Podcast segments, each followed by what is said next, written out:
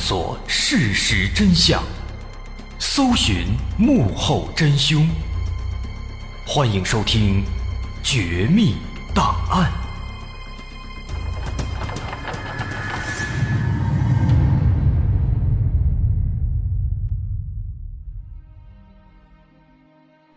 还原事实，探索真相。欢迎来到今天的《绝密档案》，我是大碗。二零零七年一月七号的下午，在山东省青岛市丹山社区的一家物流公司，公司的老板张明遇到了一件烦心事儿。在当天上午七点多，一辆从广州发来的小货车卸下了一批货物。工人上班之后，开始对这批货物进行分拣，让相应的快递公司来收货，或者是按照物流单上的联系方式找货主来自提。那在这批货物当中，有一个纸箱子引起了工作人员的注意。这个纸箱子长大概是半米，宽大概也是半米，高大概是八十厘米左右。哎，一个。长方形的一个箱子，纸箱子挺沉，上面这个发货单上写的里面装的东西呢是药品啊药物，没有写这个具体的收货人地址，就光留了一个电话，写了收货人的名字，哎，备注了让收货人来自取来自提。那这个收货人的名字呢写的很奇怪，这名字写的叫宋的远。啊，送的远，这看起来就不像是个人名啊！当时大伙琢磨，有可能啊是人家不想透露这个真实姓名啊，所以就随便编了一个送的远。这仨字呢也很有意思，送就是送东西那个送，的就是那个的地的那个的，远远近的远啊，送的远。于是呢，这工作人员们就给这个送的远打电话，让他过来取货啊，来自提。但是呢，没想到这电话打过去之后，对方却表示根本不知道有这回事不知道有这批货。很奇怪啊！当时呢，员工按照这个单子上面给的这个电话打过去，送得远吗？那接电话的是一名女性。那这名女士在接电话之后呢，也是一脸懵逼。她说自己不叫送得远，而且呢，自己是内蒙古人，不在青岛。啊，这个公司不是在青岛吗？是内蒙人，不在青岛。啊，虽然说这个手机号啊确实是自己的号码，但是呢，近期没有什么货物要收。啊，从这个广州发过来的这个纸箱子不是他的，而且他在广州也没有亲戚朋友，不可能给他发东西。那这就奇怪了，啊，单子上面写的就是这个内蒙女士的电话。为什么他要矢口否认呢？那无奈之下呢，这个物流公司只能够是反复的和对方打电话确认，让对方再仔细回忆一下，是不是漏了一个什么货物。但是对方始终坚持说这货物不是自己的。那反复沟通几次之后，对方明显的已经不耐烦了，电话都不接了。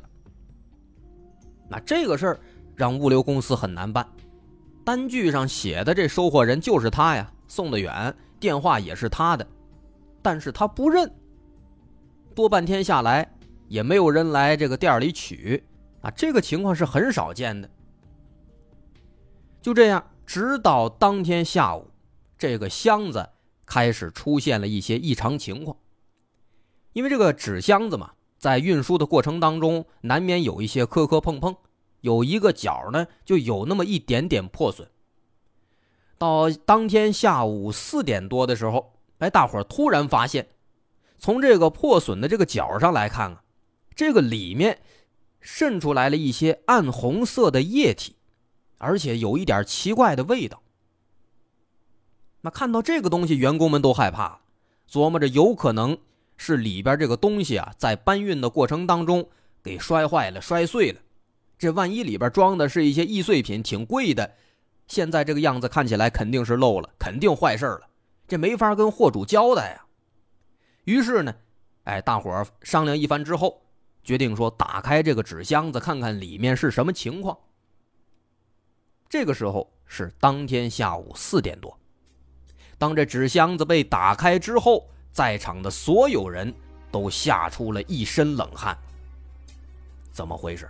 在这一层层的报纸和衣服当中，包裹着一具男性的尸体。但是这具尸体并不完整，只有人的躯干的部分。这老板张明一看也是吓坏了，赶紧报了警。警方赶到现场之后。首先查看了这个物流单据，这个单据上，啊，信息写的并不完整，发货日期能看到是在三天前，二零零七年一月四号，它的发货地点啊，始发地是广州，目的地是青岛，收货人的名字叫宋德远，发货人的姓名没有填写，啊，货物的名称写的是药品。并且还投了一份三十块钱保额为一万块钱的一个物流保险。就光看这个单子，其实就有很多的疑点。首先，这个收货人的名字宋德远，这就很奇怪啊，这不是个人名啊。而且“宋的远”这三个字呢，也不是一次写成的，能看出来是经过修改的。原本这个收货人写的是宋德远。哪仨字宋就是姓宋的宋，德德艺双馨的德，远远近的远，是宋德远。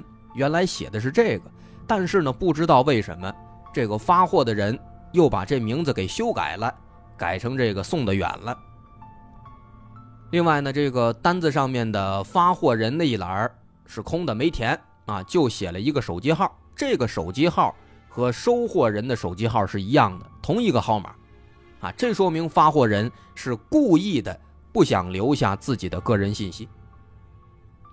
那之后，警方也根据这个单子上面这号码，给这个收货人这电话打过去了，但结果和之前一样，这个内蒙古的这个女子说他根本就不是送的远，并且再三表示自己从来都没有去过青岛，没有在广州的亲戚朋友，也不知道有这个货物。那通过这些迹象呢，警方初步判断啊，这名内蒙古的女子，没准她还真的跟这个案子没关系，有可能是个局外人。啊，不过出于谨慎，警方还是向内蒙古的警方做了通报，啊，请当地警方帮助查一下这个女子的真实情况。啊，根据这个号码一查，这个人信息，结果很快就出来了。啊，这名女子在相当长的时间之内。确实都在内蒙古当地，没有离开过。她是一个非常普通的人，那工作、生活等等方面的人际关系网络当中，也没有在青岛和广州的，也从来没有说和这两个城市的人有过交集、有过联系，这是都没有的。那么通过这些情况，基本上也可以认定这名女子和案子应该是没关系的。啊，这个物流单据上。所有信息查完了，没有什么线索，警方又开始对这个纸箱子和死者的尸体展开工作。首先是尸体，通过法医的初步鉴定，死者的年龄应该是在五十岁左右，死亡的时间在三到五天。啊，不过因为这个尸体并不完整，刚说了，这里面装的只有尸体的躯干的部分，所以说。其他的有关死者的信息目前还无法确定，里面只有躯干嘛，也没有头，不知道是长什么样子，没有其他特征。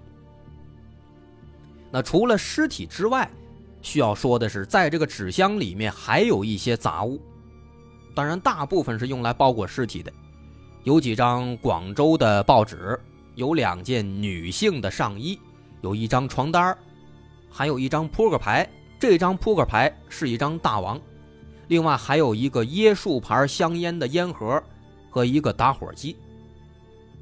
那这个报纸和床单这个可以理解，这个应该是用来包尸体的，还能说得过去。但是这个扑克牌、烟盒、打火机这些东西为什么会在这纸箱里呢？是凶手无意间夹带进去的，还是故意为之呢？很奇怪，而且再有一个，这死者刚也说了，是个男性，为什么里面还有两件女性的上衣呢？这衣服是谁的？有什么用意呢？所以说到现在，仅仅是这么简单的一查，这疑问就出现的太多了。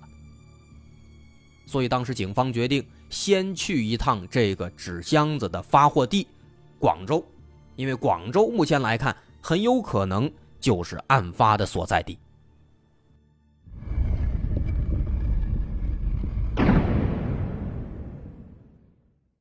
根据物流公司提供的消息，这个纸箱的发货地是广州，来自广州市白云区的一个物流公司。一月八号上午十一点，青岛警方刚刚赶到广州，刚下飞机，午饭都没吃，就火速来到了这家物流公司。为什么这么着急呢？因为警方要尽快找到发货当天的监控视频。因为当时距离发货已经过去四天了，这个监控录像很有可能已经被自动覆盖了，啊，所以说马上就过来了。哎，果不其然，当警方找到这个物流公司的这个相关负责人的时候，负责人的一番话让警方是出了一身冷汗。这负责人说：“幸亏你们赶紧就过来了，如果你们再晚两个小时，这监控拍的新视频。”就会把原来的旧视频自动覆盖掉，发货那天的视频就会被自动删除。啊，之后的事实也证明，正是因为警方及时赶到广州，获取了这段珍贵的监控视频，才给案件的侦破带来了极大的推动。如果说当时晚了这两个小时，没有这段视频，那这个案子估计就破不了了。那通过这一段监控录像可以看到，在一月四号的晚上六点半左右，有一个身高大概一米七左右、体型中等、上身穿着一件红褐色立领上衣、手里拿着一副墨镜的一个中年男子，进入了这家物流公司办理货物托运。啊，托运的正是那个纸箱子。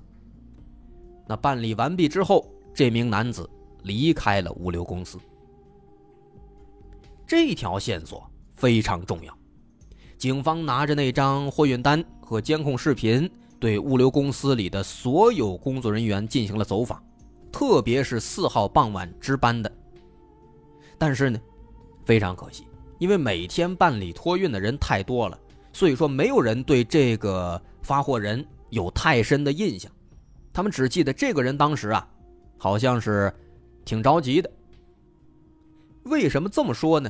因为当天晚上这个人来办这货物托运的时候，首先进门他是问，能不能发一件药品到上海。当时这个值班的工作人员说可以发，但是呢没车了，要等两天才能再发货。那这个人当时听了之后啊，说不行，这样能不能往青岛发呀？这工作人员一听说，哦，不发上海的，发青岛。一查他们的记录，哎，发青岛可以，当天晚上就有车。于是呢，哎，这名男子马上就办理了这个托运业务，要把这个箱子发到青岛。哎，另外他还特地嘱咐给这个货物买三十块的保险，保额是一万的。那么从这个信息来看的话，这名男子他很有可能。是为了抛尸，随机发货，啊，起初想发上海，但是得知当天没车，又马上改主意发的青岛。哎，青岛当天有车，他就发了。如果说真的有收货人的话，他是不可能发的这么随意的，而且他着急发，肯定也是为了防止里面的尸体腐烂变质被人们发现。不过呢。在这需要注意的是啊，在这个纸箱当中，咱刚说了，只有尸体的一部分，只有躯干部分。那么这也就表示很有可能还有其他的尸体部分用同样的方式被发到了别的地方。当时警方就是这么认为的。于是，根据这名男子的发货时间，警方又联系到了这个物流公司所在的一个工业园区。啊，联系到了这个园区的负责人，调取了四号当天这整个工业园内的所有监控视频。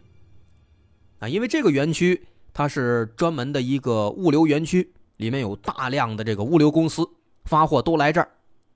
那么，既然这名男子只在这一家公司发了一部分尸体，那么其他的部分的尸体，他很有可能是选择了其他的物流公司。于是，警方开始查整个园区的所有监控。哎，最后反复排查之后，终于找到了这个男子当时进入园区的视频。那通过这段视频能看到，在四号当天傍晚六点十五分，一辆出租车停在了这个物流公司的门口，车上下来了一名男子。需要注意的是，这名男子一开始从车上搬下来了三个纸箱子。然后抱着其中一个走进了这家物流公司，然后把这箱子发到了青岛。大约十五分钟之后，发完了，他出来，出来之后抱着另外两个纸箱子继续往前走。不过再之后他去了哪儿，监控没拍到，超出范围了。那么通过这段视频。可以推测，其他两个箱子里面应该是尸体的其他部分。那么他带着这两个箱子去了哪儿？去哪个公司发货了？啊，通过这个监控视频最后的这个影像能看到，他带着两个箱子走的方向，不是园区大门的方向，而是其他的物流公司的方向。那么也就是说呢，警方的推测是正确的。另外两部分尸体很可能。也是用物流发到了其他地方，但他是通过哪家公司发的，又都发到了什么地方呢？这个就太难找了啊！因为这个物流产业园，它占地面积是非常大的，这个园区之内的物流公司就有两百多家。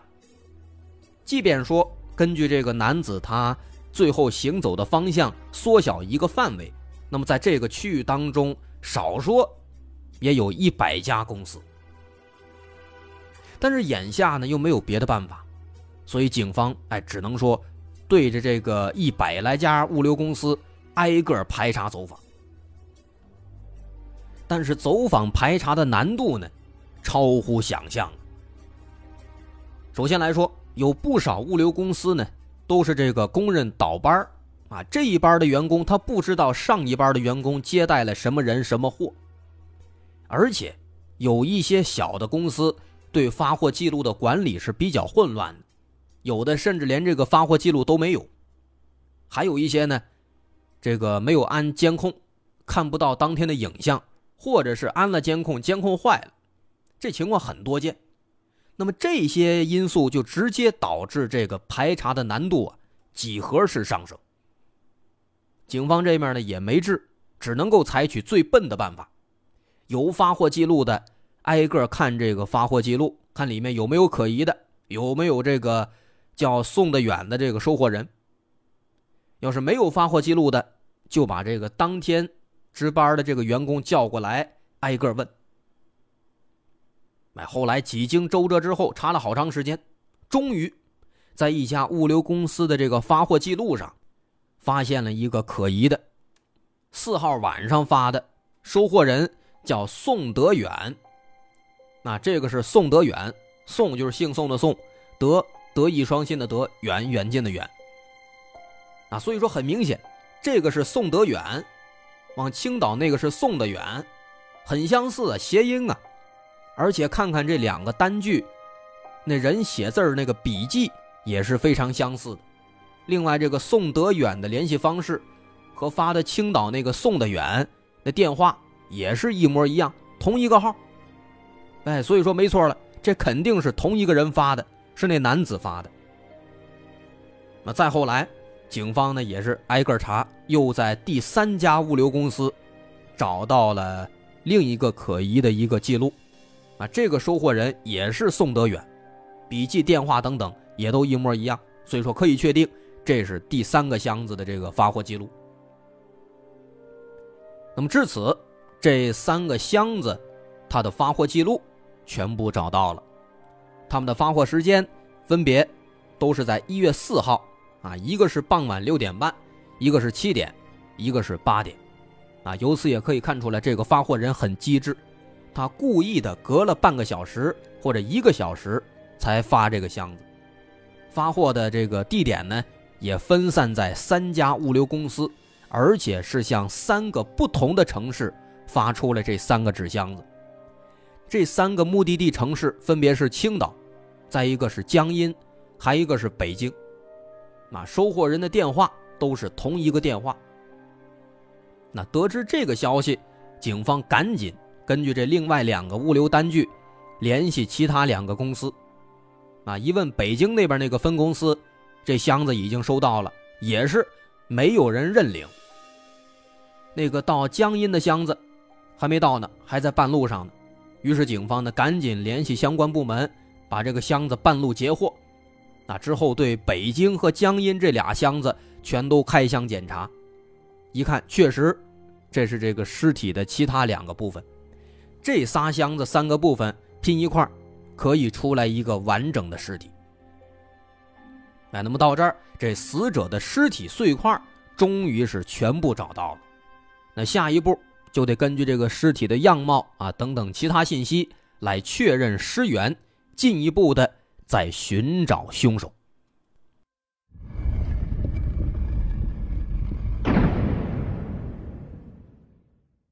尽管现在找到了死者的全部尸体碎块，但是死者是谁，他生前跟哪些人交往过，又为什么遇害，这仍然是一个谜。而且从目前来看，这起案子涉及到青岛、北京、张家港、广州四个地方，确认死者的身份是极为困难的。为什么这么说？通常情况下，这类案子确认尸源都用什么办法呢？大伙儿应该都能想到，就是对比当地的失踪人员记录。但是这起案子，它跨越的地区太广了。而且涉及到两个非常大的城市，一个北京，一个广州。尤其是广州，啊，因为目前来看，广州应该是案发所在地。但是广州这个城市，它是一个外来人口数量非常巨大、人员流动性非常强的城市。很多在这儿的打工仔常年不回家，甚至都不跟家里边联系。即便说家里人发现这人失踪了，报案了。也极有可能是在其他城市报案的，啊，基本上发现，哎呦，孩子打工失踪了，都是在老家自己家报案。所以说，对比当地的失踪人员记录来确认死者身份，这个办法几乎是行不通的，因为没法找。于是，警方只能够把视线重新放回到这三个箱子上，对箱子里面的所有物品做了清查。首先，是那些报纸，这些报纸能看到是出版于零七年十二月三十号的报纸，就是在案发之前的一段时间。于是警方马上就找到这个对应的报社，啊，了解了一下这个报纸它发行的区域，因为如果说它的发行区域相对集中的话，那么就可以缩小这个排查范围了。哎，但是呢，非常遗憾。这份报纸发行量非常大，覆盖的区域呢也特别广。那这个区域一广，就很难集中了，没法找一些合适的线索。那再看那个烟盒，烟盒前面说了是一个椰树牌香烟的烟盒。这个烟呢也非常尴尬，因为这个椰树牌香烟是当地比较常见的一种烟了，比较便宜，单盒。大概是三块钱左右。那如果说这个烟盒是无意当中夹带进去的，或者说是死者身上的，那么从这个价格来推测的话呢，无论说是死者的还是凶手的，这个人他都很有可能是在广州的一个普通的务工人员，所以说才抽这种比较大众的、比较便宜的烟。啊，但是仅仅这条信息也不足以把这个范围。缩得非常小。那再一个比较可疑的，就是那里边那个打火机了啊！这个本来以为是最有用的一个线索，因为这个打火机上呢，它印着几个字儿，印的是“金满玉业，广州粤垦路”。这说明什么？说明这打火机是这字儿上印的这个商店卖的。于是警方赶紧到这粤垦路就找到了这个商店，然后呢，拿着这个死者的那个照片让店主认。但是人家认不出来，那毕竟这商店啊每天客流非常大，那店主早就忘了。那所以说打火机也没起到什么作用。但是至少呢，从这个打火机这个情况来看啊，无论说这打火机是死者的还是凶手的。基本上都能够确定，这个人，他很有可能就是在这个粤垦路所在的广州市天河区，在这个范围，这个范围划小了一点，但是呢，也仅限于此了，因为除此之外没有其他的任何关于尸源的线索。所以说，三个箱子没有什么有用的东西了。不过与此同时，在另一边呢，对于这个发快递的那个可疑男子，有了一些新的进展。那当时监控视频拍的时候，他拍到这个男子是坐出租车来到物流园区的，所以警方当时认为可以从这个出租车入手。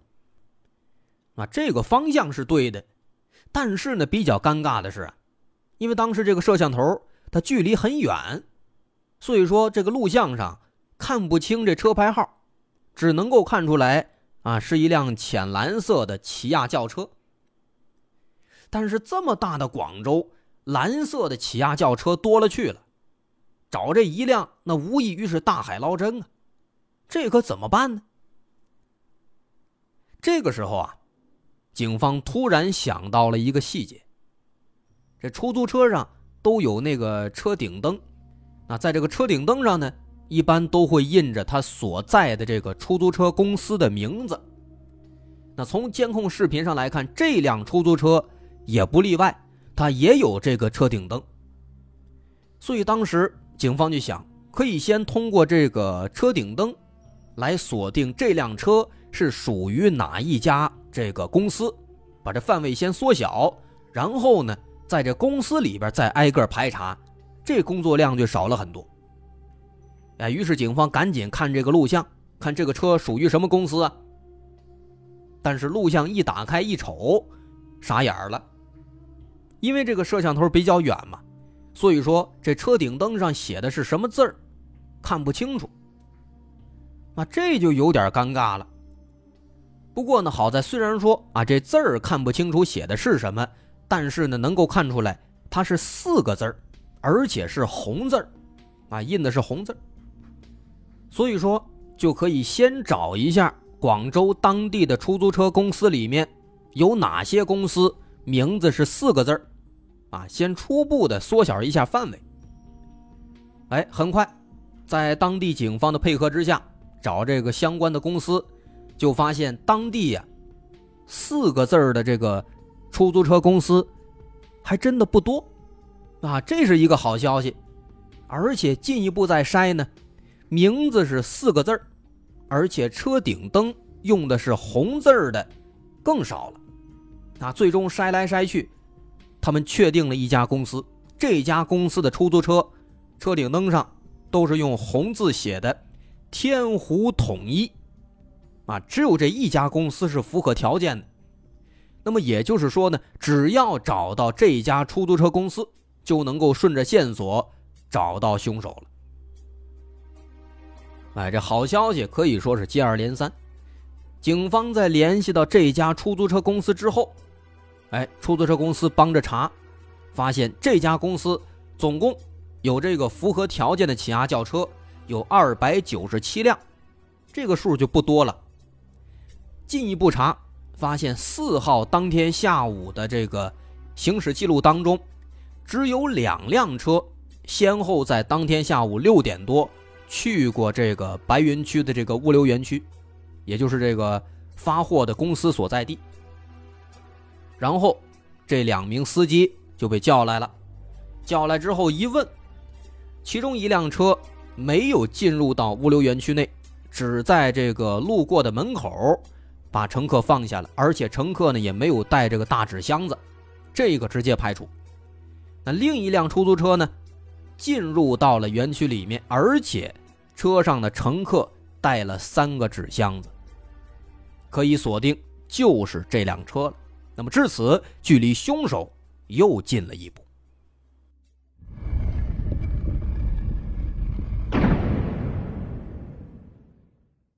找到了司机，后面的问题就迎刃而解了。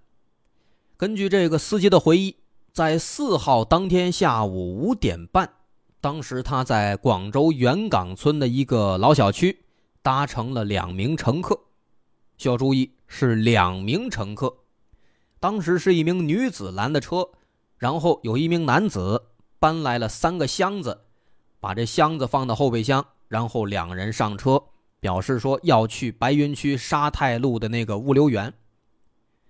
这两名乘客，其中这个男乘客大概是三十来岁，身高大概一米七五左右，体型中等，啊，这个特征和监控上看到的那个发快递的那个男子是符合的。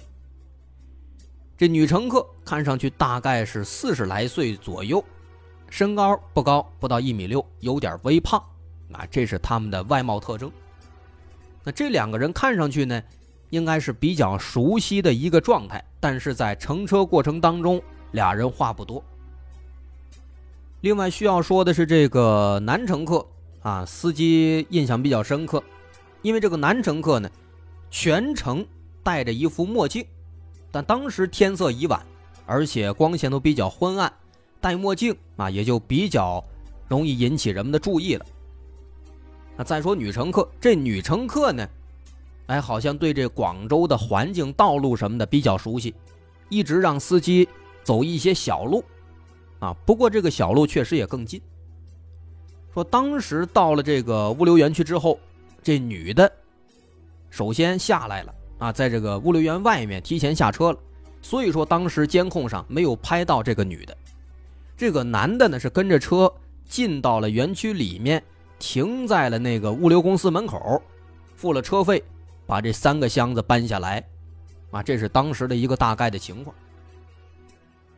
那因为司机的这段描述，说了这个女乘客是提前下来了，所以警方又调取了这物流园外面的监控，哎，最终根据监控就找到了那名女子的一个监控片段，大概的就截取到了这个女性乘客她的一个大概的样貌。所以这下就好办了，这个男子的样貌始终都没有一个比较清晰的图像，现在有这个女子的了，也是一样的。于是，警方就根据司机提供的这俩人当时上车的地方，就找到了这个老小区，然后就开始对这个小区展开地毯式的秘密排查。最终在连续两轮排查之后，有一个这个小区的居民。就向警方反映，说他住的这栋楼的六楼租住的有一个女子，这个人的体态样貌和这个监控视频当中的这个女子非常像。啊，不过他对这个这个人的信息了解的比较少，就光知道这个人姓方，其他情况一概不知了。啊，唯一记住的一点就是说他发现啊，经常有男的来家里找他。那，无论如何，现在。好歹知道这个可疑女子她的居住的地址了，啊，于是警方赶紧上楼敲门，马上就把这个女子给控制起来了。那之后呢，警方搜查她的家里面，后来果然在这个卫生间里提取到了一些人体组织的残留，还有很多血迹。那这个血迹后来经过鉴定就是死者的。那现在可以说证据确凿了。这名女子也没怎么抵抗，就把这个作案经过给交代了。说这名女子叫方艳，她是一九六七年生人，跟她一起作案的那个男子叫陈涛，这陈涛是她的情人，啊，后来也被警方捉拿归案了。那这个故事是一个什么样的故事呢？咱从头来说一说。说是在二零零二年，方艳的丈夫。送方艳来广州打工，啊，把方艳安顿在了这个出租房之后呢，她丈夫就回老家了。那方艳一个人就在广州留下了。再说这个死者，这死者叫李建宝。李建宝呢，是一九五七年生人，比方艳大十岁。这李建宝呢，他在广州打工已经十多年了。那经过这么多年的打拼经营，有一些积蓄，是比较有钱的一个人了。之后啊，来广州四年之后，在零六年，零六年年初的时候，方艳和李建宝就认识了。这俩人认识之后，很快。就发展成了情人的关系，但是啊，这俩人成了情人之后，刚刚过了两三个月，零六年的三月份，这方艳又认识了一个男的，这个男的就是另一个作案的人，叫陈涛。那这个陈涛呢，是七五年生人，比方艳小，相对来讲是小鲜肉了，而且这陈涛呢，颜值也比较高。在一个物流公司上班，工作也不错，所以说呢，哎，这个陈涛马上就把方艳给吸引住了。那一来二去，方艳呢跟他勾搭在一起了，也成了情人了，并且方艳和陈涛在零六年年底开始同居。那么从此之后，方艳就开始刻意的疏远他的上一个情人李建宝。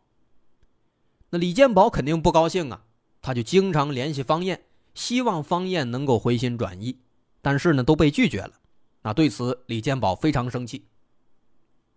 那么在零七年一月四号的早上，李建宝又一次给方艳打电话，啊，说这个这么长时间我给你花了这么多钱，现在你跟我分了，你得把钱还给我。啊，打了一个这么的电话，啊，说。要给钱，并且表示马上我就到你家里边来。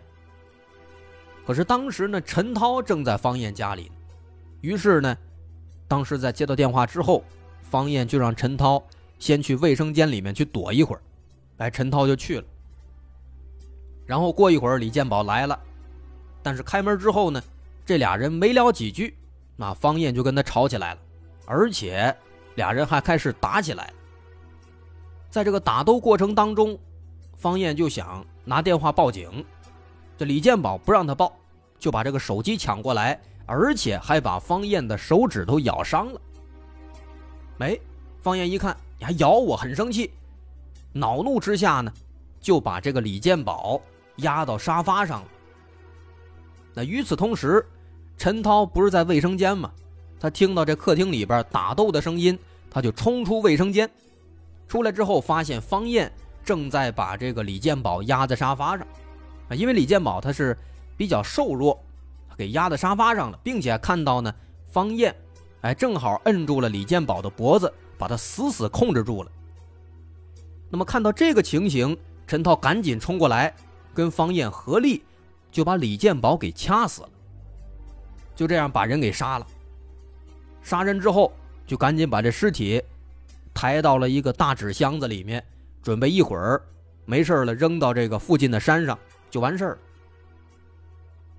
哎，当时俩人就这样把尸体放在这大纸箱子里面了，然后跟没事人一样下楼找地方吃饭去了。